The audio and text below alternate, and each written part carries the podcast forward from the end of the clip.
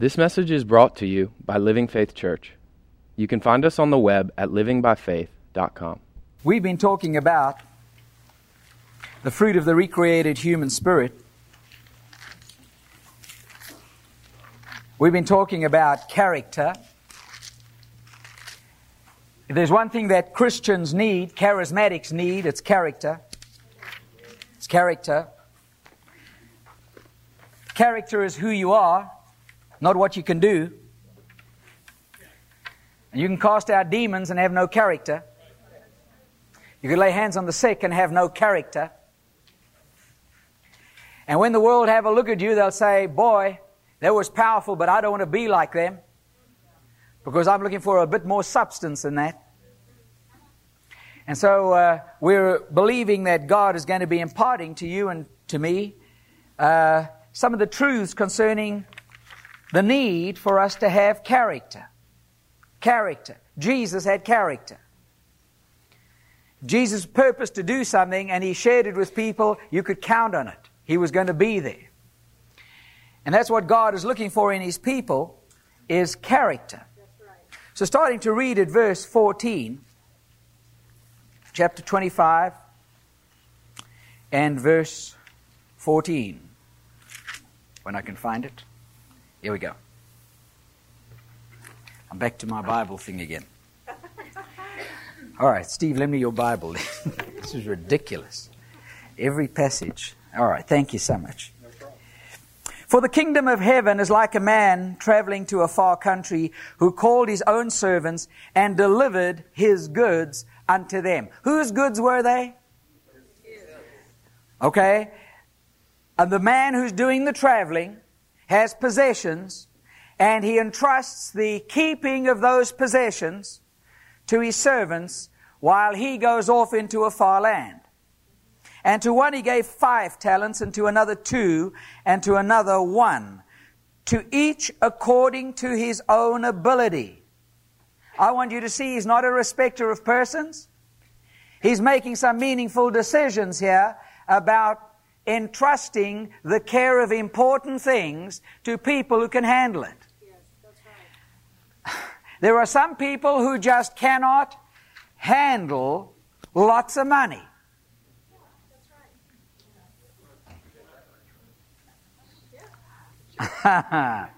oh, if God would just give me a million dollars, can He trust you with a million dollars? Oh, yeah, He can. Uh, and you're not tithing? Excuse me? There are people in, and now let's keep it, let's keep it real close to family. There are people here who are having all sorts of problems. And they say to me, I don't understand what's happening. Now, it's not like they're a big threat to the enemy. But I've got this attack and I've got that. And that goes wrong and it doesn't make any difference. Whatever I put my hand to doesn't prosper. And the first thing I'm going to say to you is this go out and check your faithfulness in stewardship of the tithe. Because you see, you can be giving. You can't begin to give until you've tithed. Oh, yeah, I can. Because the tithe means a tenth but I'm, I will just give during the period and I'm not going to tithe. I'm not going you can't.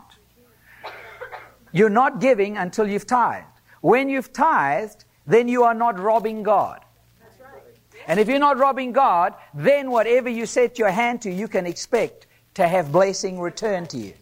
But while you're robbing God, you ain't getting anything from God but the cold shoulder. See? Now, we're talking faithfulness. Now, the fruit of the Spirit is love. I believe that that's the fruit of the Spirit. I believe the byproducts of that fruit are joy, peace, gentleness, uh, faithfulness, long suffering. Now, we're dealing with faithfulness. That word faith that you've got there in Galatians chapter 5 is not the faith that moves mountains, it's faithfulness. Faithfulness. There's a wonderful picture that I have in my office. I always admired it as a, as a child growing up. My, my late grandmother was given this So, as you can appreciate, it's a few years old. Uh, but it was a picture of a Roman soldier at his post while Pompeii was erupting. And if you know anything about history, when they finally were able to get into Pompeii, they found this place devastated by this volcano that had totally, totally uh, uh, uh, covered this city of Pompeii. But standing at his post was that Roman soldier, still in the same position, had not been given the command to leave. And the title of that particular picture is Faithful Unto Death. I think God's looking for a few people who are going to be faithful unto death. It doesn't make any difference what comes down the pike. We don't change our position. We don't move off for convenience sake. God is looking for people who really mean business with Him. And I've been in meetings, and I'm sure you have too, where people will come to the altar and they will cry, and the tears will go, and the Kleenex will get used, and we'll have bawling and squalling and commitment. God, I'm going to serve you with all my life, with all my soul, with all my being, but don't touch my purse. Interesting. Word of God says, where a man's treasure is, that's where his heart is. You, you guys that are going into ministry, some of you are in ministry, you want to check out who are going to be your best followers, have a look at the ones who are tithing and giving. They, they believe in your vision. The ones who aren't, don't. So don't elevate them. Don't give them responsibility. Principle of the kingdom. How can they assume a position of responsibility? We're talking faithfulness. Is this all right? Yes. Just nudge your neighbor and say, You're turning blue. Take a breath.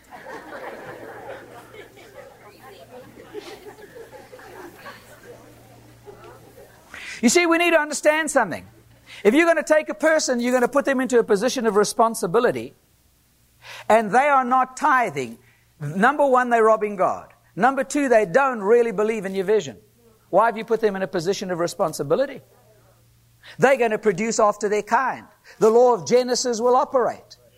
And they will start producing people under them who are haphazard in their, in their giving. They have, they blurred in their vision.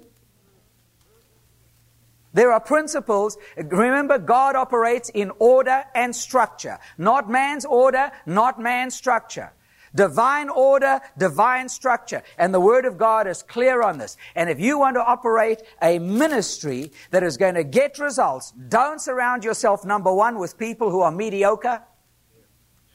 I worked with a guy who, I, he was a Jewish fellow. I don't know if he knew God at all. But he had a wonderful adage. He said, never surround yourself with mediocrity.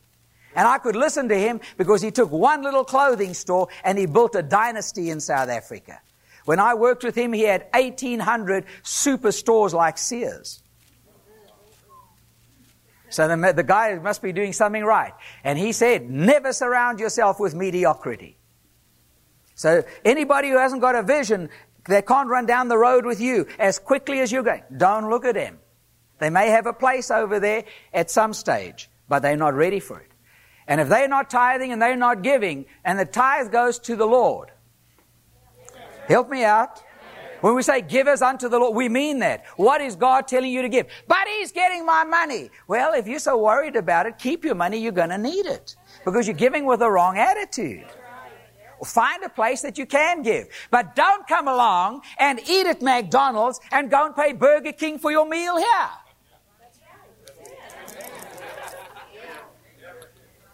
Yeah. You ugly thing. Now, uh, please, I'm not here to offend people, but I want you to understand something. There are principles. If God has planted you somewhere, be there. And when you're there, take your checkbook with you. Because God is going to require things of you. And one of the things He's going to require is He wants to test your heart. He's going to check out just how close to Him you really want to walk. You see, He's not having a look at how much you give. The tithe is the Lord's. You can fight with God about that don't come and fight with me. But I want you to know something. that you can't begin to give until you've discharged that responsibility. And you have to do it with the right attitude.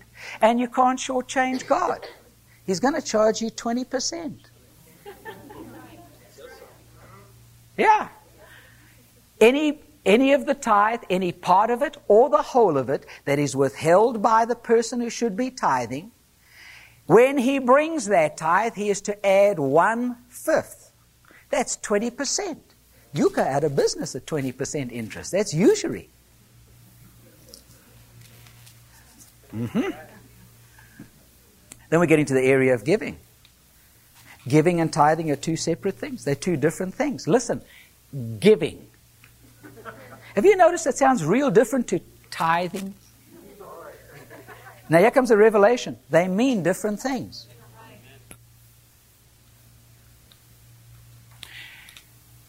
When we get to the area of giving, I believe that the tithe opens for us the windows of heaven, pouring out blessing, not pouring out dollar bills.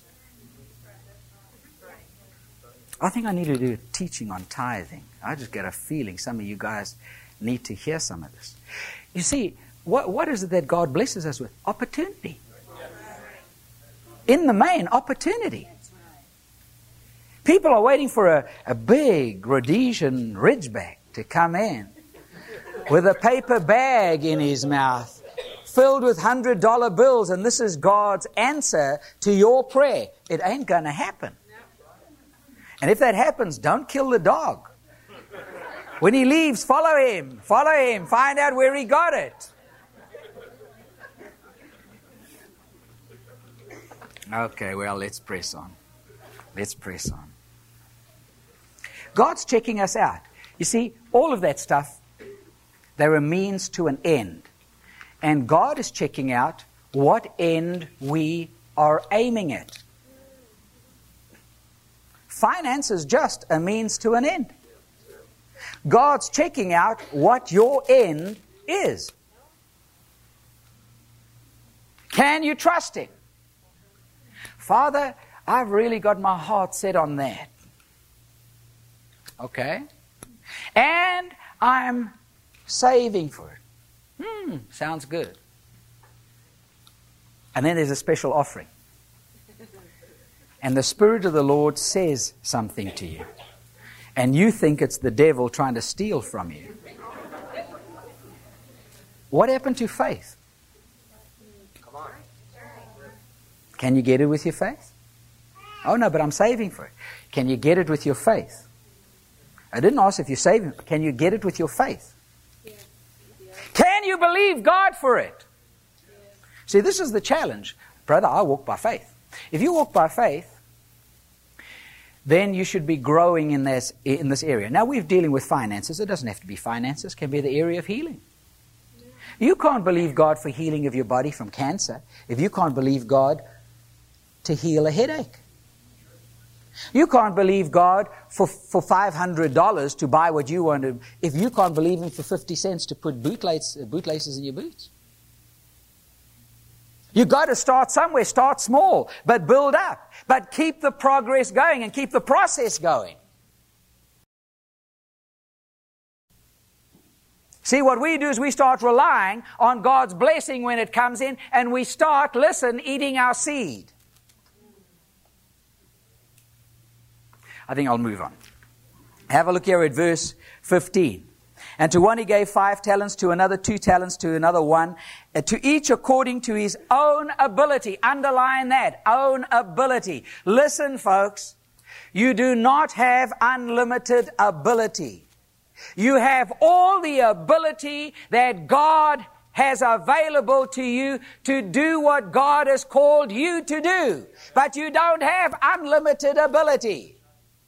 If you were not called to be a Reinhard Bonnke preaching to millions of people, you do not have all of heaven's resources available to you to do whatever Reinhard Bonnke is doing because you ain't Reinhard Bonnke and you don't have his call.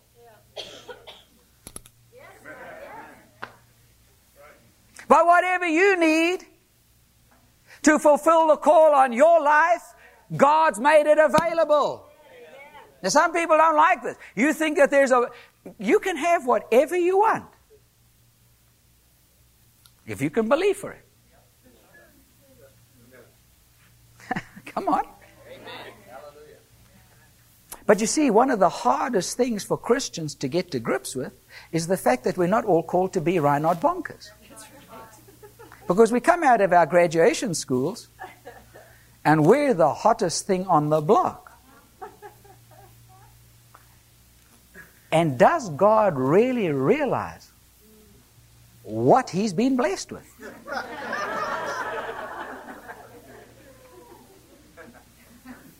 Mm-hmm. And so out we get, and we are going to do this. Now, I'm not against great plans.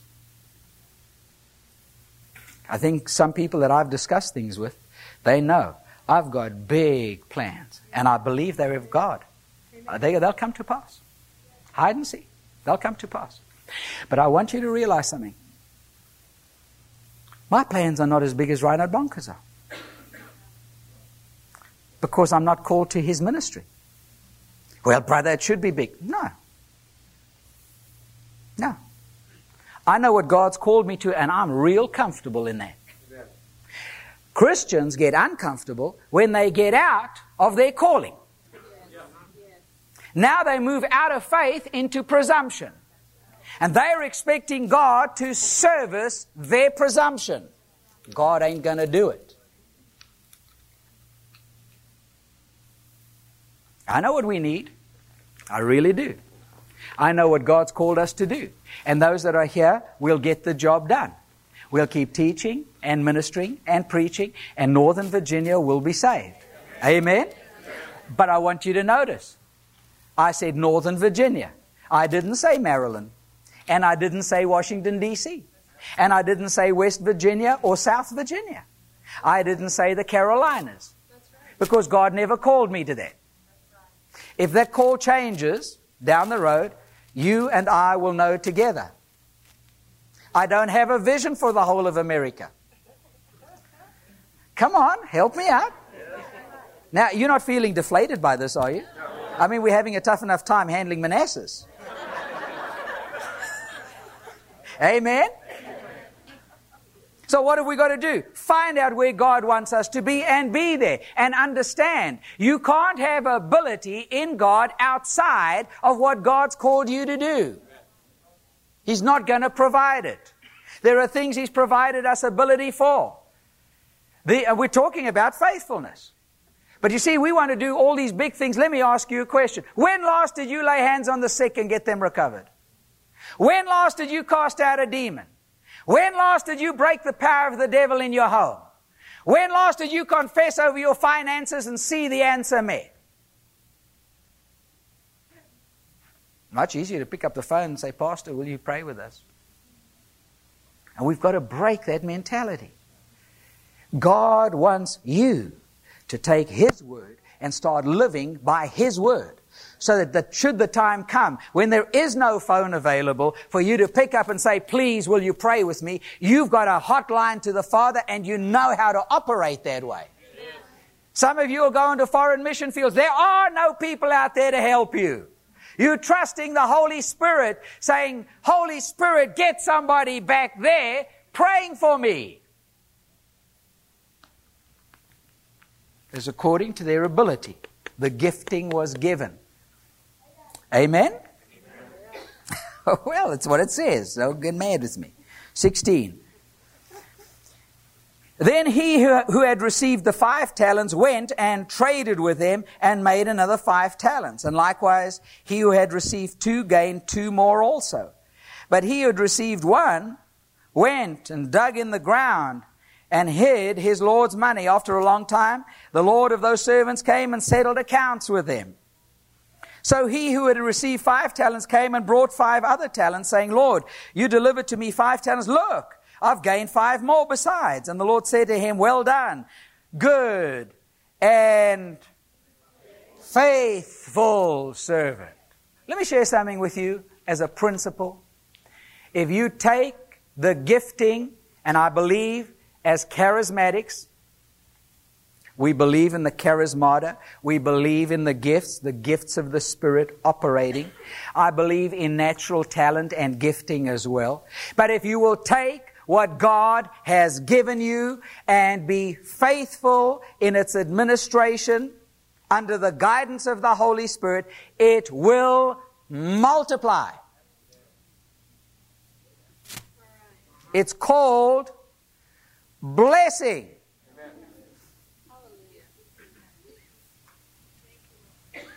And it's not just for thee. Thou shalt be blessed. it's for those that you come into contact with. They're going to be blessed because of your faithfulness. Okay? And his Lord said to him, verse 21, Well done, good and faithful servant. You were faithful over a few things. I will make you ruler over many. Enter into the joy of the Lord. Verse 22. He also who had received two talents came and said, Lord, you delivered to me two talents. Look, I've gained two more talents beside. And his Lord said to him, Well done, good and faithful servant. You've been faithful over a few things. I will make you ruler over many things. Enter into the joy of your Lord. Let's understand something. This is the reason that I said, I believe faithfulness is the major characteristic that God looks for in anybody that God is going to take and use. Your, your natural talent and ability doesn't cut it in the spirit realm. Your great gifting in terms of the manifestation of the Spirit, in any case, came from God. It's your faithfulness to administer that and submit it to Him and allow Him to flow through you that causes God to look at you and say, I'm going to entrust more to Him. But when you sit down like this other dummy, verse 24, then he who had received the one talent came and said, Lord, I knew you to be a hard man, reaping where you have not sown, gathering where you have not scattered seed. I was afraid, and I went and I hid your talent in the ground. Look, there you have what is yours. His Lord answered and said to him, You wicked and lazy servant. There's a four letter word that describes, uh, describes ministry, and this is the word W O R K. And the more ministry you want to get into, you can add another word H A R D W O R K. And you'll do that until Jesus comes.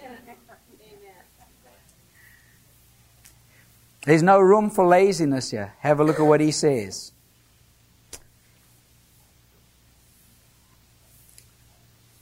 But his Lord answered and said unto him, You wicked and lazy servant, you knew that I reap where I have not sown, and gather where I have not scattered seed. So you ought to have deposited my money with the bankers, and at my coming I would have received back my own, at least with interest. Therefore, take the talent from him and give it to him who has ten talents. For to everyone who has, more will be given, and he will have abundance.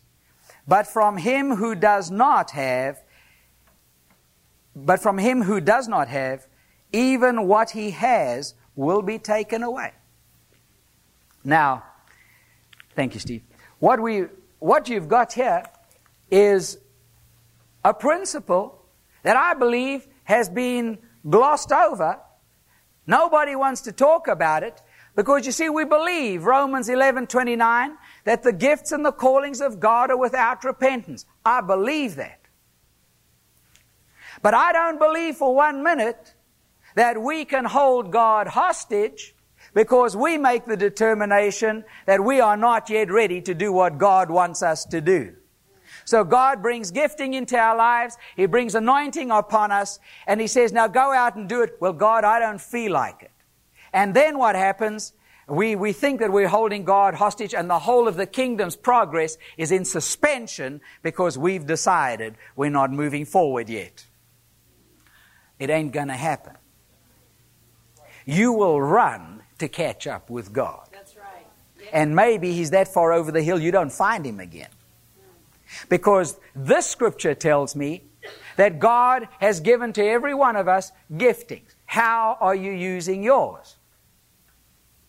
For yourself or to benefit others. We're talking faithfulness. Because you see, we've got the idea that faithfulness is every time the church door opens, I should be there. I think that that's part of it.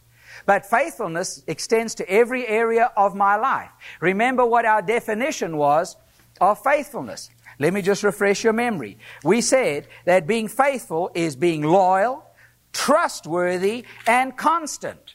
Loyal, trustworthy, and constant. Are you trustworthy with what God has entrusted to you? What about the stewardship of your time? What about the stewardship of your family? What about the stewardship of your gifting? What about the stewardship of all the things that you automatically consider to be part of life and you can just fly by in the seat of your pants? We're doing a series on Sunday mornings uh, concerning the family, becoming an excellent family.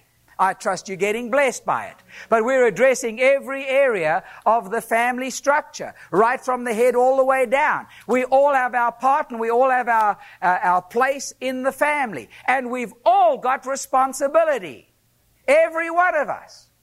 And how faithful are we to that? If a person is found unfaithful in the marriage relationship, we know what happens. It can end up in a complete breakdown in the marriage, never to be uh, coming together again. However, we think that we can be unfaithful to God, and it's okay. God, in His mercy, will do it. Well, He will. That's the love of God extended to us. But I want you to know, I believe that when it comes to ministry, if I'm not faithful with what God's entrusted to me, God moves me out of the way, having raised up somebody else, and will get that person to do the job that I was called to do. I believe that. I believe the scripture teaches that. That doesn't mean that I'm cast aside forever. I believe that when I repent and come to my senses, I get back, and God, the gifts and the callings are without repentance, but it may take another emphasis. So there's no time like the present to get in and get obedient to what God has called you to do. God's not playing the tune, the same tune all the time. God wants us to move forward. When God ministers to us and He quickens things on the inside of us, the response on the inside of us should be, God, thank you for calling me. Thank you for the privilege of being able to work with you and serve you. I'm thrilled, God, and you should grab it with both arms. Most people don't want to get involved in work in churches, but they find it tedious. It's demanding. I've got other things to do. What you're saying is that is a priority. And then you find yourself floating on the periphery of what God is doing, and you can't work out why. God never takes me and never uses me. Well, there might be a reason for it. See? Now, I want to uh, I want to move on from where we were last week. And we were talking there about some of the deception that leads people out of God's will. See? People work in a ministry and they get the idea that things are happening in the ministry. They get used. They're called up. They lay hands and boy, the people go down and healings take place. And all of a sudden, they start thinking the anointing is on them. They don't understand structure. They don't understand order. God operates in structure, and God operates in order. And there's a thing called the corporate anointing. And when the corporate anointing is on the go, don't think for one minute that it's your anointing. I mean, I've seen them. Uh, you know, uh, I've seen Daddy Hagin move. And I've seen people go down by any dummy sitting there thinking that because he laid hands on them and they went down, that it was the anointing was on him to do that. Now suddenly God has set him aside. He's dumb. He's dumb. That's a corporate anointing that's on Daddy Hagin to operate there. And he delegates responsibility and under, operating under that same anointing, people get the same results. We've got to understand how God works. And if God raises you up and gives you your own ministry, He will put an anointing upon you. The anointing is the ability of God to do what He's called you to do outside of the body. But if you're not head honcho in the body, You can have an anointing that abides within you that will enable you to do what God has called you to do in the body. The corporate anointing comes upon you to do certain things, but it's not your anointing. And I've seen them leave, not here, but I've seen them leave the church we come out of in South Africa. I saw them leave by the ton. Thinking they had a suddenly got a, this great anointing. Four months later, you don't hear any more from them. There was no anointing on them other than the corporate anointing. But they misunderstood that being their anointing. God's timing is right now. So the Lord has quickened me. Now, having said that, I want you to know there is an anointing to work the works that God has called us to work as believers. For example, eh, I don't have to have an anointing to cast out a devil. That's right. Yeah. All I've got to do is have faith. I don't need an anointing. Amen. I don't need an anointing to lay hands on the sick so that the sick will recover. I do that by faith. That's not an anointing. We've got to understand that. There's a practical working out of our Christian experience that God requires, and you operate that by faith. We get on the streets of New York, I don't know what's going to happen. God does. But whatever it is, it's going to be good and it's going to change lives. But we're not going to change lives because we go up there with a special anointing. Most of what's going to take place is going to be because we missed it. And God got it right. Come on. I mean, I've seen it in ministry. I've seen people do things. It's like, it's like Peter in Acts chapter 10. Here he is at Cornelius. Angels appear to him, to Cornelius, and says, Go and fetch this guy, Peter. He sends messengers down there. Peter's up there having a vision. God's trying to straighten out his thinking. God says, Break with your religious tradition. I can't eat anything with a cloven hoof, God. What? Wake up, you silly Peter. Peter's still going like this, and there's a knock at the door. And they say, We've come. This is he comes across there. Now he gets his whole entourage, you see, because he took a whole bunch of Jews with him. He's probably afraid to go into this Roman's house. But he gets in there, and here he starts giving a whole rundown. This poor proselyte, all he wants is to meet Jesus. That's all that he wants. And Peter goes through the whole rigmarole, and he says, And while we yet spake, the Holy Spirit said, Oh, Peter, shut up. Yeah, well. Cornelius, this is what you want. Get it. You understand? We get in the way. Peter, at least, you know, I mean, he was bright enough to go back to Jerusalem and say, guys, we never did it. I mean, we're still talking and bang, things happen. It just broke loose. So, you know, when we get into ministry, we do our best to hear from God. Get faithful, do what you believe, and trust the rest to the Lord. Ah, brother, that's a hit and miss thing. I want you to know something. Some people get so tied up with how I've got to speak to this person. Lord, hold it there, please. I, I know that you want to, just hold on. I, I believe there's a divine appointment. He doesn't even know what divine appointment means. But just wait there. Lord, what do you want? Speak up. I can't hear you ah, ah, ah, ah, ah. Oh, thus saith the Lord. And turn around, the guy's gone. We, listen. Living the Christian life, just be yourself. Just be yourself. Speak Virginian. God speaks Virginian. He speaks Texan. He speaks anything. Just be yourself. Now,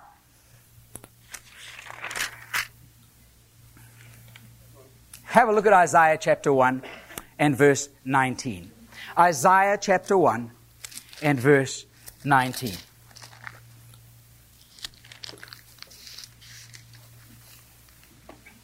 If you are not faithful and loyal, all right? Now, we've used ministry as an example, but yet this applies to any area of your life. It might be in your studies. I mean, if you're studying for an exam, or should be studying for an exam, and you don't study, don't say, Holy Spirit, give me recall on what I've learned. Because that's what he'll do. And if you ain't learned anything, you're not getting anything from him. Well, the Lord never helped me. There was nothing on the inside of you that he could draw out. Come on now. And if you fail, you fail. Not because God failed, but because you never prepared. So our stewardship extends beyond ministry. We've talked about ministry, but it could be your work, it could be your studies. On what basis do you expect God to, to bless your work? On what basis do you expect to get a raise? On what basis do you expect to get promotion? Or a better position or even another job? There's only one basis. Faithfulness. Hard work, faithfulness. They don't give you promotions. Well, they may in some companies, but they don't give you promotions just because you're a pretty, a pretty face. 90 pounds of pantyhose and a pretty face.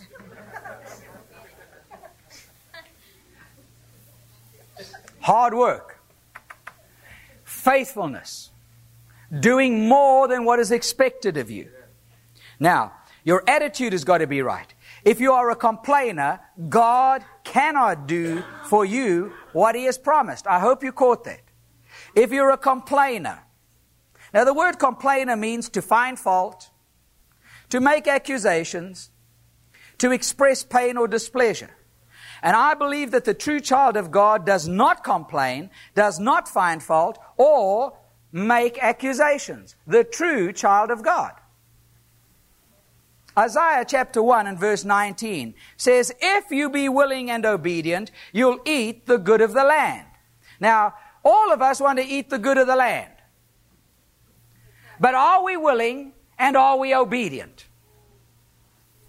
See, this scripture cannot work for you if you're a complainer. If you be willing and obedient, you shall eat the good of the land. We should be thrilled at the opportunity to work for God and serve in the kingdom. And from Isaiah 119, we can see the faithfulness of the Father. He says, if you are willing and obedient, you will eat. That's His faithful promise to you. The condition is you have to be willing and you have to be obedient. A lot of us are real willing because we're looking at the fat of the land. The obedient is the part that we have a problem with. And every one of us are running a race different to the person next to you. Your race is moving towards the final goal, wherever that is, but the course layout is very different from the person next to you. So you run your own race. And you have to be willing to be obedient to what God tells you to do, to make the adjustments in order for you to experience the eating of the fat of the land. And if you're not willing to let Him make adjustments, if you're not prepared to be obedient in every area, you probably are not going to end up eating the fat of the land. Isn't that exciting? That's how you stay thin. All right? So you can see that from, from Isaiah 119 that faithfulness is a major part of God's character. What you do for God must be done willingly and in obedience, not only to Him, but to those that He has perhaps placed above you in the structure. You have the wrong attitude at Living Faith Ministries on the staff. We're going to love you, and we're going to work with you up to a point. The point beyond which we're not going to work with you. Yes, that's right. I'll tell you why. You can't afford. We, in this ministry, are on the cutting edge of things happening here. We can't afford to have people who won't work with us That's right. on the staff. Can't have that. Can't have that. And that's fine. If God's called you to something else, that's fine. We're going to love you. We're going to send you off, maybe even give you a gift. No, seriously. But you can't have dissension. And you can't have division. And you can't have complaining. Because that just means that you are not really part of what's going on. You don't know how to operate in structure. And the bigger the ministry gets, the more opportunity you've got for that kind of division. Because you see, we tend to hire people, and we believe that the Lord leads us that way, but we're all at different levels of growth. And working in that staff dynamic situation presents its own kind of challenges. Isn't that nice? How many of you don't want to work in ministry anymore? Now, let me just give you three functions of faithfulness. Three functions. What is faithfulness there for? The fruit, remember, it's the fruit of faithfulness. It's a byproduct of love. Faithfulness is a byproduct of love. But what is its purpose? The first thing that faithfulness is to do is to equip believers to exercise stewardship over God's goods. That's what faithfulness is there for. Number one, to equip believers to exercise stewardship over God's goods. Now, I'm not going to ask you to go back there, but in Genesis chapter 2, you go and read it for yourselves, verses 4 through 8. You'll find that God put Adam in the garden and God gave him certain instructions, God having certain expectations of Adam. And in verse 15 we read, And the Lord God took the man, put him in the Garden of Eden to dress it and keep it.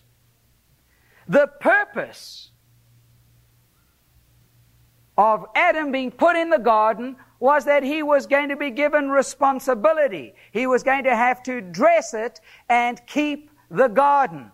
He was responsible for what went on in the garden, not God anymore. God gave it to him. Just like the guy that went off into the far land and gave five talents here, two talents there, one talent over there.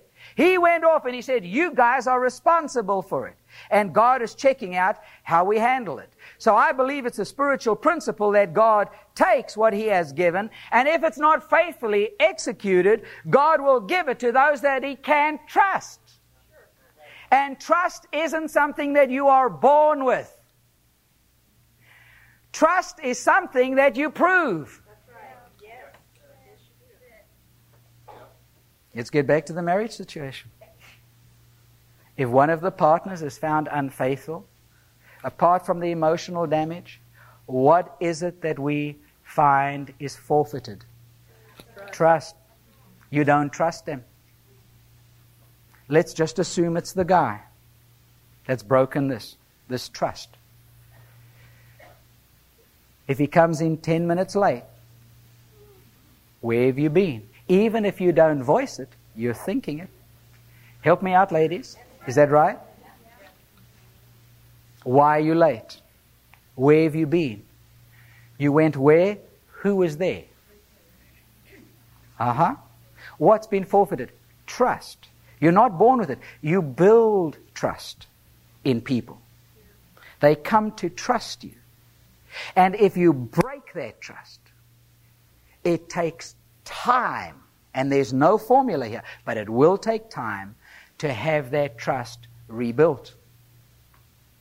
And you've got, if you're the person who's responsible for breaking trust, you're going to have to give your partner all the time that he or she needs in order for that trust to be rebuilt if you want that relationship back on even keel. Now, the same thing happens with God. You mean God doesn't trust me? Well, can He? Can He? See, God sets this principle. He says, How can I keep giving you the greater things of the kingdom if you're not trustworthy with the small things that I give you? Because you see, the giving of the small thing is the test.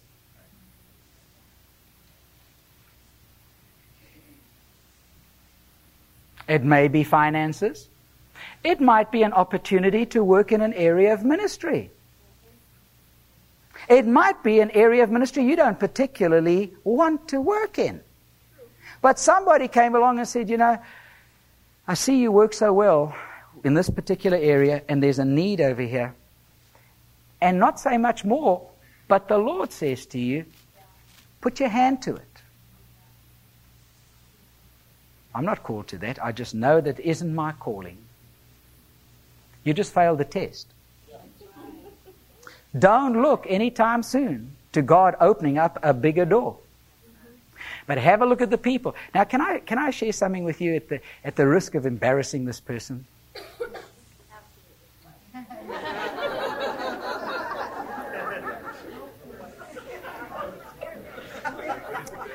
Sandy, no, no, no, I'm only joking. Eh, I'm going to I'm going to talk about Dawn. I'm going to talk about the dean of the training center. Now, I want you I want you to know something. I believe that leadership in a church should be an example of how to live the Christian experience, not just in everyday situations, but in ministry as well. Now, she doesn't know I'm going to do this, but I'm going to do it. And I'll, shout, I'll get her shouting later. But you see, one thing about Dawn is she will always make herself available to do something even at the 11th hour. Right. If there's an emergency and I say to her, Dawn, I'm really needing this, would you mind? She said, sure. Now, she, in all probability, has got something else scheduled. Me and my insensitivity, I don't say, look, do you have anything scheduled? She just says, sure, it'll be a pleasure. Never, gee, I'd have to reorganize. Ah, why always me? Okay. The reason that it's always her now is because I know I can count on it. She's found faithful. But let me show you something. With the right attitude and the right approach, she will get in and she will handle it. And she will do the right job. She's got my spirit. She knows what needs to be done. Do you understand? I'm, can I draw on somebody else? I'm not getting any yeses from this side. Can I draw her Nancy. Now, here's an example for us to follow. I'm drawing it. I'm not elevating people. I'm trying to draw from everyday experience examples for us to follow. Have a look at the leadership that God is causing to emerge. Learn how to do it. When we did the convention, I asked Nancy whether she would take over the coordination of everything. She said with pleasure. Now, I'm watching how she's handling it. I've got eyes and ears. I don't even have to put them out there. I start getting feedback. And the wonderful thing about it is I also get not just the negative, I get positive feedback. And one of the things that Nancy handled very well was this. When there was the need to get in and get a job done, if she delegated it to somebody and they dropped the ball, she didn't come back to me or to Bill and say, Oh, what do I do now? They dropped the ball. We didn't even know the ball had been dropped. She rolled up her sleeves, got in there, fixed the thing up, and nobody even knew the ball had been dropped. That's an example of faithfulness. You can entrust things to her, just like Dawn, and I'm sure that there are many other people here. I'm trying to illustrate a point. If you want to be great in the kingdom of God and do big things for God, you're going to have to learn to be found faithful in the small things. And the small things are many times small things. Like just under the prompting of the Holy Spirit, pick up a phone and call somebody and say, The Lord just quickened something to me. I need to just share with you that you're a blessing. I don't know what you're going through, but I just got that. That's faithfulness. To Him. He is not speaking to you because, hey, He's got nothing else to do. Okay?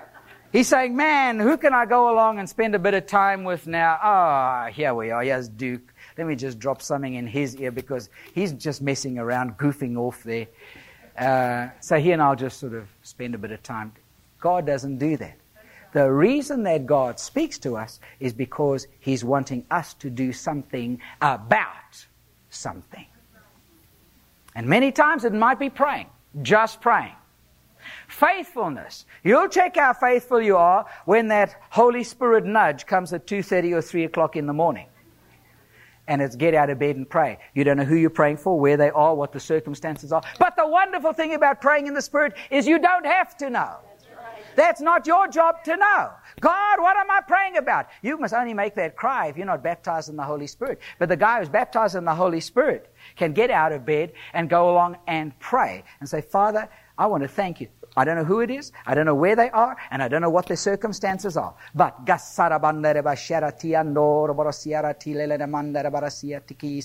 and you keep going like that until six o'clock, and you make some coffee for your wife, and you take it into her bed. So you've been praying for three hours until the release comes. And you'll know when it's done.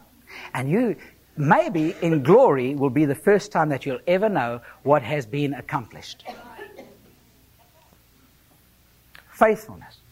But you'll never get to a place where God's going to trust the big things of the kingdom to you if you are not found faithful in the small things. And the small things are put yourself out. I, I, I watched on Sunday morning. I watched. We had some people who are regular people, regular in attendance. And I'm not going to tell you who they are. But they're regular in attendance. And they happened to come towards the auditorium at the same time that some people who may have been here once before also came and they sort of converged together. And they never greeted them. We've got to learn to think beyond ourselves. It's a test.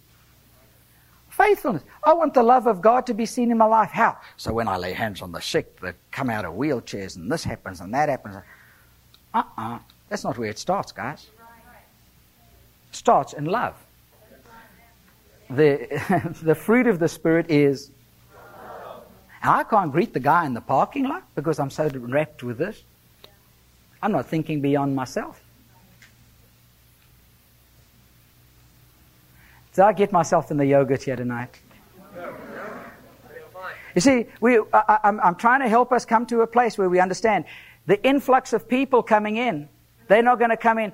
Well, praise God. Let's believe that the word's got an impact. Let's believe that the music's got an impact. But I want you to know why people are going to come in. People are going to come in because they find love here.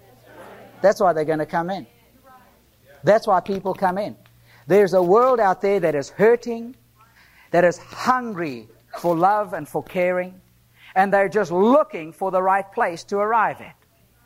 That's why our sororities are so successful. That's why our fraternities are so successful because they're accepted there.